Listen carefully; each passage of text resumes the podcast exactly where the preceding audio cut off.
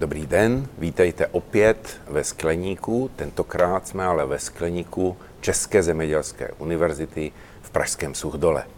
A já mám velikou radost, že mohu přivítat eh, svého hosta a tím je dneska Šárka Strachová, naše známá sportovkyně, olympionička, lyžařka, ve výslužbě, můžu to tak říct. Můžu Dobrý to den. tak říct, krásný den. Já děkuji za pozvání na takové netradiční místo. Já jsem natáčela podcasty na řadě míst, ale nikdy ne ve skleníku a nikdy ne ve společnosti takových krásných tvorů, které tady plavou.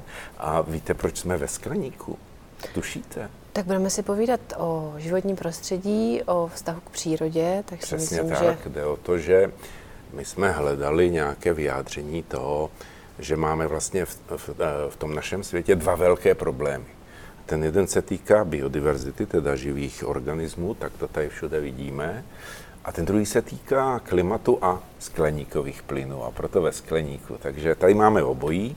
A tak se vás zeptám, vy jako lyžařka, uh, uh, lyžujete ještě?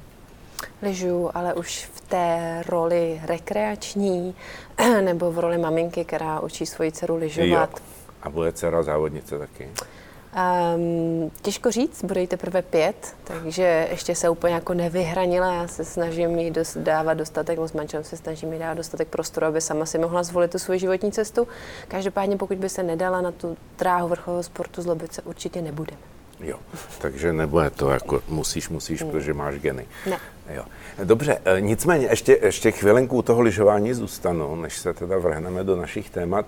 E, mě by hrozně zajímalo, e, takhle špičkový závodník, když teda už jako nějakých pár let, šest nebo sedm nejezdí, kdyby se teďka postavil někam na svah, na nějaký třeba národní mistrovství nebo tak, jak by to dopadlo?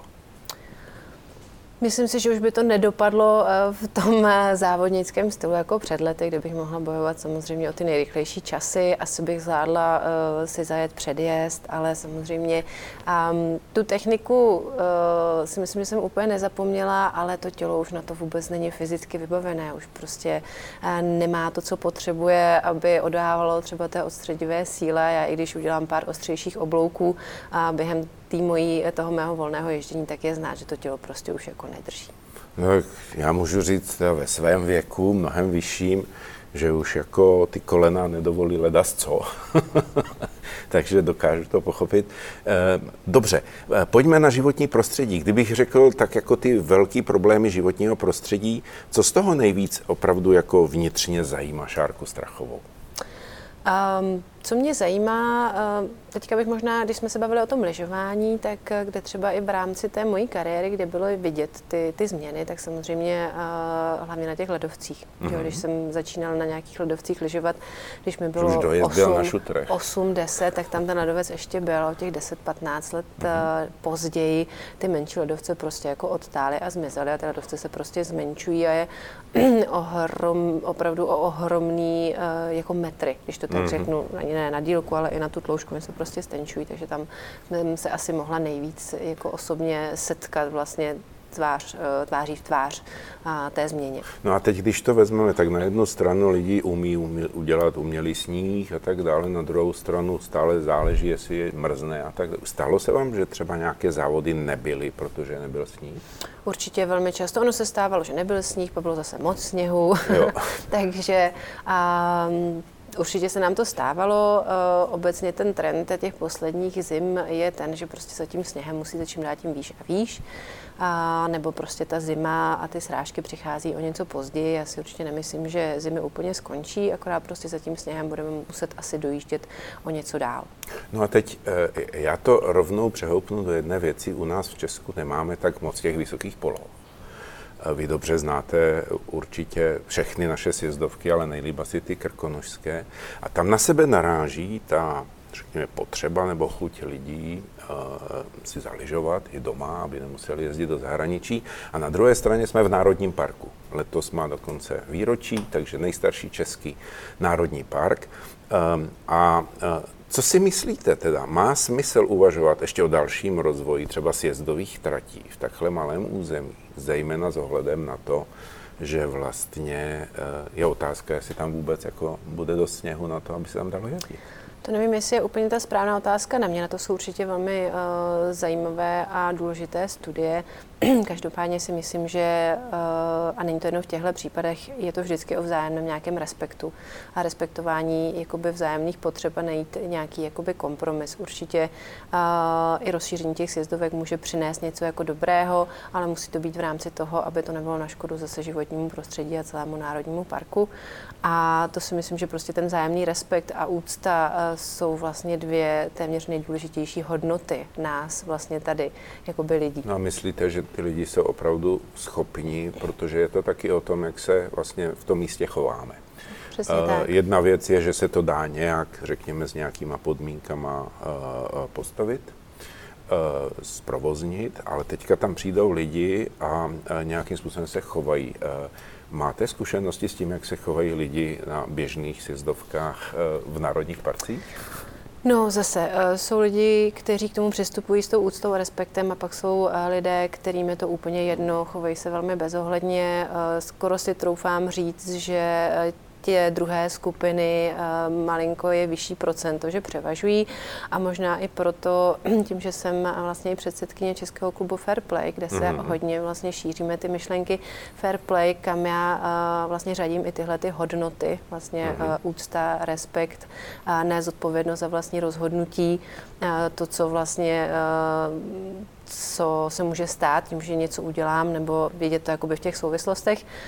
No a snažíme se to šířit mezi ty nejmenší děti a už vlastně s těmito hodnotami vychovávat, aby tam byla i nějaká úcta nejenom mm-hmm. jakoby k ostatním lidem, ale aby tam byla úcta i k tomu prostředí, kde žijeme, kde vyrůstáme, že si ho nějak tvoříme a, a má to prostě nějaký vliv, to naše chování. tak tam se právě snažíme už jakoby skrz právě i ty hodnoty fair play vychovávat ty děti k té větší úctě a respektu mm-hmm. právě k té přírodě. Takže doufám, že, ta, že, se to, že se to pře, převáží ty procenta. Napadá pěkný, pěkný slogan pro klub fair play, jako buďme fair k přírodě. Přesně tak. A je to i o té udržitelnosti, právě udržitelnosti nejenom ve zdraví, třeba ve sportu a v pohybu, udržitelnosti i v tom životním prostředí a vůbec v tom životním stylu?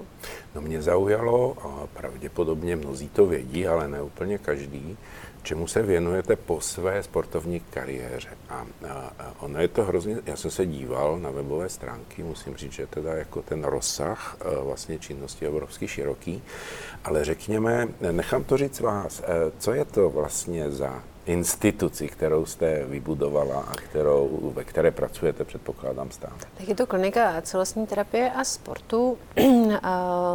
Zakládáme se na komplexní přístupu k našemu zdraví. Podobných klinik je určitě celá řada, kde můžou klienti navštěvovat fyzioterapii, ale my jsme trošku se odlišujeme v tom komplexním přístupu a mezi, mezioborovém propojení těch dalších oblastí, jako je funkční medicína, klinická naturopatie nebo psychoterapie, kdy se snažíme naše klienty a pacienty, pokud chtějí, motivovat v tom, aby přistupovali komplexně ke svému zdraví v tom smyslu, aby se nestarali jenom o tu pohybovou schránku, ale i o tu mentální mentální, o to, aby um, jsme se cítili v pohodě, aby jsme dělali to, co nás baví, trávili jsme čas tak, jak ho chceme trávit a v tom je právě i trošku schovaná ta udržitelnost vlastně no toho, a teď té naší já na to já se právě chci zeptat, protože mě tam zaujaly dvě slova v tom všem, co jste řekla, a samozřejmě to jsem si přečetl. A to první je to celostní, nebo taky někde píšete holistická. A to druhý, ta naturaterapie. Tak se pojďme trošku podívat na to, jak vám teda může v celostním přístupu k lidskému zdraví pomáhat příroda. Tak naprosto zásadně. Eh, úplně to začíná už v tom, že by nám všem pro, eh, velmi prospělo, kdyby jsme následovali rytmy přírody. Kdyby jsme opravdu, tak vzešli jsme z té přírody, jsme její součástí, tak aby jsme eh, teďka aktuálně třeba přes zimu prostě respektovali to, že toho světla je méně a měli bychom se podobně... Více spát. Ano, více spát hmm, a prostě sp- a zpomalit a uh, opravdu respektovat a, a vzít si příklad z některých jako zvířat a, a rostlin, tak jak se chovají. No a potom samozřejmě dary přírody přes všechny uh, byliny a uh, naturopatie právě o vlastně těch, té síly těch bylin a, a různých jakoby výživových doplňků, uh, přes které můžeme doplňovat do toho těla důležité Takže vy živiny. nebo vaši lidé z té kliniky musí sledovat taky vývoj, řekněme, eh, toho, co je z hlediska lidského zdraví jednak doporučeno a co je bezpečné. Určitě, já přímo ne, ale samozřejmě ten tým, který tam má, tak se tím zaobírá neustále i hledá, co je možné jakoby zlepšit a vylepšit a snaží se vlastně i přizpůsobit a trendům a těm aktuálním a těm aktuálním jakoby obtížím a tomu, co vlastně naší populaci nejvíc trápí. No a teď se zeptám vlastně sám do vlastních řád. Narazili jste v té přípravě nebo v té práci někdy na nějakou, řekněme, byrokratickou nebo administrativní bariéru, která by se právě týkala eh, věcí, které reguluje Ministerstvo životního prostředí, třeba z hlediska já nevím, bezpečnosti těch eh, eh, prostředků, které používáte léčebných, nebo z hlediska, já nevím, tak, standardů na čistou vodu, nebo něco takového? Tak těch různých regulí a, a pravidel, které musíme splňovat, je určitě celá řada. Některá můžou být trochu omezující, některá samozřejmě zase jsou proto, aby eh, jak zaměstnanci, tak eh, klienti se u nás cítili bezpečně a všechno prostě dodržovalo eh, určitý řád. Samozřejmě by si každý mohl dělat, co chce, tak by to asi nevedlo k dobrému konci. No a co vím třeba od těch naturopatů, tak často se setkávají s tím, že eh, třeba i to dávkování na těch, na těch produktech je často velmi jako podhodnocené. A jako, že to třeba jíst víc? Je třeba, je třeba toho jíst víc, aby to opravdu mělo, mělo ten účinek. Jasně. Tak to ale znamená, že to někde musí vyrůst, takže zase se vracíme k ochraně mm. přírody. Vy bydlíte eh, někde, eh, řeknu to velmi zjednodušeně, eh, kousek západně od Prahy. Mm-hmm.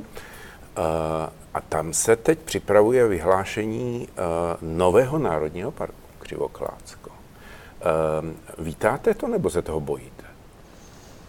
Eh, určitě se toho nebojím. Samozřejmě uvidíme, co to přinese. Křivoklácko je kousek od nás. My jsme jakoby na, na druhé straně. Uh, ale máme, na druhé straně řeky. Na druhé straně ano. řeky a máme ale vlastně dům, kde máme vlastní čističku odpadních vod a máme hmm. vlastní studnu, takže vlastně i tím, jak jsme se tam nastěhovali, tak úplně přirozeně jsme museli mnohem více začít řešit to, eh, čím doma, jakými prostředky uklízím, a co vlastně všechno teče těmi trubky do té, do té čovky, protože i tam jsou prostě bakterie, které si musíte hýčkat a, a pěstovat a občas jim tam třeba dát droždí nebo jim tam eh, nale, nalít jako kvasnicové pivo a nesmíte je právě zabít nějakou jako chemii, která pak samozřejmě pak eh, jakoby uh, vytéká někam do přírody. Takže to přirozeně vlastně vás vede uh, taky trošku k um, vlastně zjišťování těch věcí více do hloubky. A dalším vlastně takovým krokem bylo to, že jsme si pořídili um, karavan, mm-hmm a tam teda se musíte ještě mnohem víc jako začít chovat eh, šetrněji a hospodárněji. Zjistíte, jak málo vody vám třeba stačí k tomu, abyste se osprchovali, takže pak to třeba se snažíte aplikovat i doma. Tak je to takový jakoby přirozený vývoj a jsem za to moc ráda. Víte, to mě nenapadlo, že bychom mohli použít vlastně tuhle tu metaforu, když propagujeme za životní prostředí to, čemu se říká cirkulární ekonomika, kde se snažíme nevyrábět odpady a využívat znovu všechny suroviny tak, jak to moc jde a snižovat tu spotřebu těch základních, jako je třeba voda, eh, že vlastně takový trénink z karavanu může být docela užitečná zkušenost, aby ty lidi si dokázali představit, o čem to je. Určitě. Můžu jedně doporučit. Máte nějaké konkrétní přírodní místo, které máte obzvláště ráda, kam si zajdete, když je vám ouvej třeba? Tak já mám ráda svůj domov, máme tam krásnou přírodu v okolí Koněprus mm-hmm. a potom prostě miluju hory a už je to jedno, jestli jsou to Krkonoše, jestli jsou to Alpy, Dolomity, prostě ta blízkost jako tomu, tomu nebi a prostě ten život té lyžařky jsem tam strávila 15-20 let a asi je to ta hlavní věc, která mě na tom tolik uchvátila. A najdete si ještě na to čas? A najdu. Ono, ono vás vlastně i to vaše tělo jako donutí a e, když je potřeba, tak ten čas si vždycky najdu. To říká Šárka Strachová. Děkuji moc krát za návštěvu Skleníku. Děkuji za pozvání.